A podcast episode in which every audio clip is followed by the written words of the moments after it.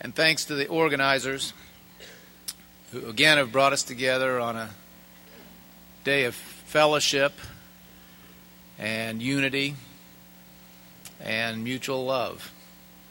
The days we cannot have enough of.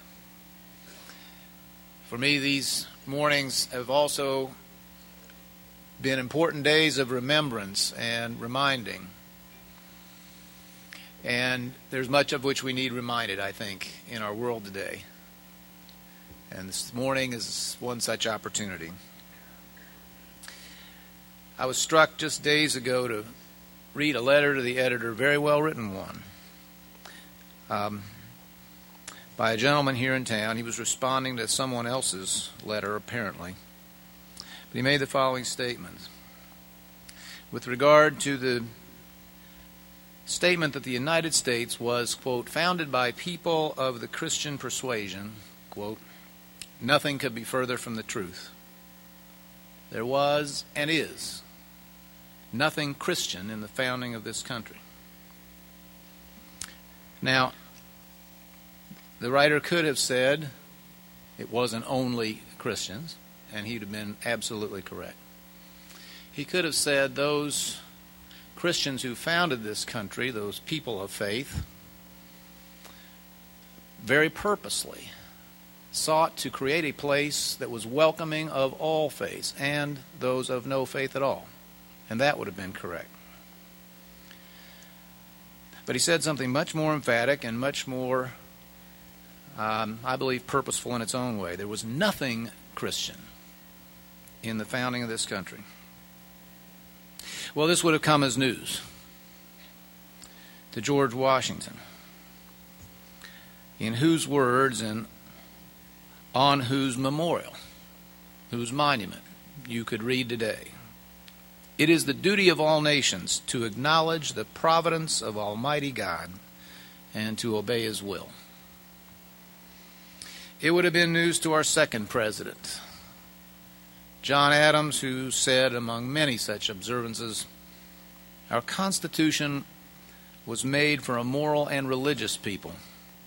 It is wholly inadequate to the government of any other. Or to other signers of the Declaration, Gouverneur Morris, who said, Religion is the only solid base of morals, and morals are the only possible support of free governments or Benjamin Rush. The only foundation in a republic is to be laid in religion. Without this, there can be no virtue. Without virtue, no liberty. And liberty is the object and life of all republican governments. Or with Washington, the greatest American, Lincoln, who, after all, said that he yearned and prayed that this nation under God might have a new birth of liberty. His second inaugural speech of 703 words mentions God 14 times and quotes the Bible twice. Later on in the letter, the to the, the um, letter to the editor, um, this obviously well educated person writes that criticizes Chief Justice John Roberts for and says he erred in giving the presidential oath of office to our new president when he inserted the phrase, So help me God. Um, says that that offending phrase, and I quote, that offending phrase um, represents an imposition of religion into government strictly forbidden by the Constitution this person's otherwise, I suppose, excellent education somehow failed to teach him that so help me God was the invocation of George Washington.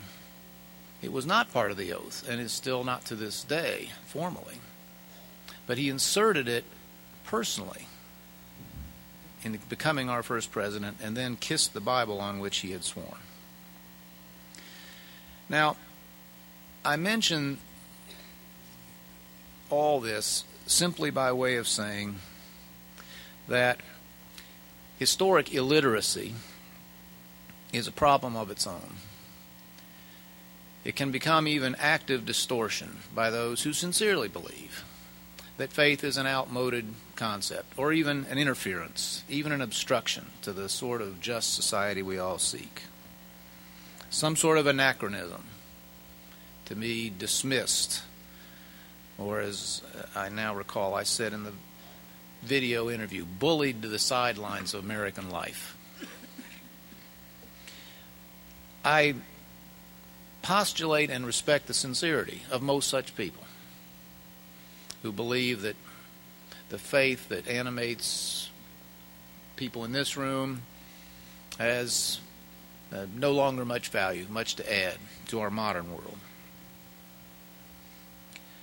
But I think that those who hold to that view should recognize the responsibility that comes with it, because much will be lost when these true historical facts, the true underpinning of the free institutions, the free country about which I believe all Americans, most Americans, strongly agree, will have to be replaced by something. If our memory, if, if our historical memory goes down the famous memory hole, if we say, well, that was then, this is now, a burden will then be on those who have banished faith to the sidelines. Because then, where, what will be the source of our freedom? Where will be the source of the whole idea of equality? With what do the faithless propose to replace it? If our freedoms are not God given, as Jefferson wrote so eloquently, Jefferson, on whose own memorial one finds his words God, who gave us life, gave us liberty. Can the liberties of a nation be secure when we have removed a conviction that these liberties are the gift of God? Freedoms that are the mere gift of men or the mere gift of government can be removed by the next men and the next government. Only if our freedoms, as our founders so profoundly believed are God given, are they eternal. Only if we are all equal, kings and the poorest, wisest and the least among us, equal in the eyes of an all knowing and all loving God, can equality be preserved. Otherwise, power is everything. Those who would replace the role of faith have another burden, in my opinion. They will have to devise another source for the humility without which public life unavoidably takes us to disaster. The biggest mistakes made in the name of governments in this world have come from the hubris, from the arrogance that imagines that Man can know all. Man can plan all. Man can tell his fellow men, his less powerful fellow citizens, how to live and what to do. Jesus' second temptation, I think, was probably the largest one for those of us who are mortal and couldn't save ourselves from a plummet, from a cliff. The temptation to power is the one that is restrained and constrained in those who remember, at least in our better moments, that we don't know it all. That omniscience exists in only one place, and it is not on this earth. A very smart and attractive and I think superb new First Lady of this country had something interesting to say last year. She said at one point that Americans had a hole in our souls. I think there may be some truth in that. The pursuit of material things as uh, primary in life often leads to a sense of vacuum and emptiness when all the wealth of the wealthiest society that man has ever known or could have imagined is not enough.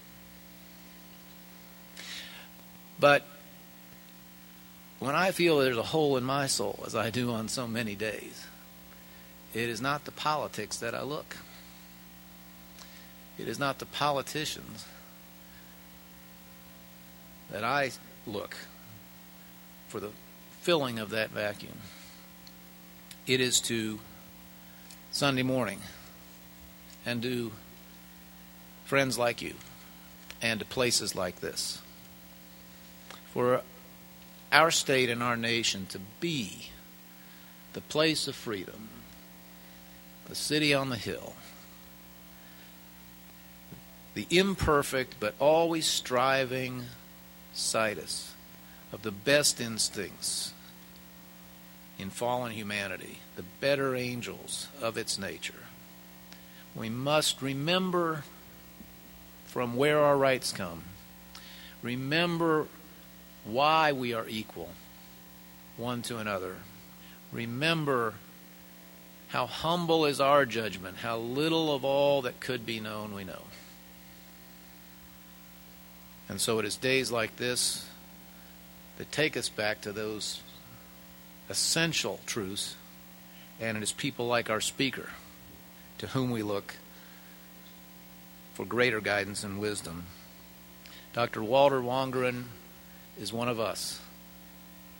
This meeting, as we were reminded in the film, has been graced by some of the most brilliant and thoughtful and persuasive thinkers ever to write and speak about the place of faith, and faith's plural, in America. But we've never been so fortunate as we are this morning because not only is our guest a renowned professor of both theology and English and creative writing, winner of the National Book Award, and delightful to me, the National Children's Book Award. A person who has lived his faith before he turned his attention fully to the teaching of young people and to writing as a full time pursuit. He pastored for 16 years in an inner city church, again here with us in Evansville. He is, in many ways, our own Chesterton, our own C.S. Lewis. Please welcome, with grateful hearts, Dr. Walter Wangerin.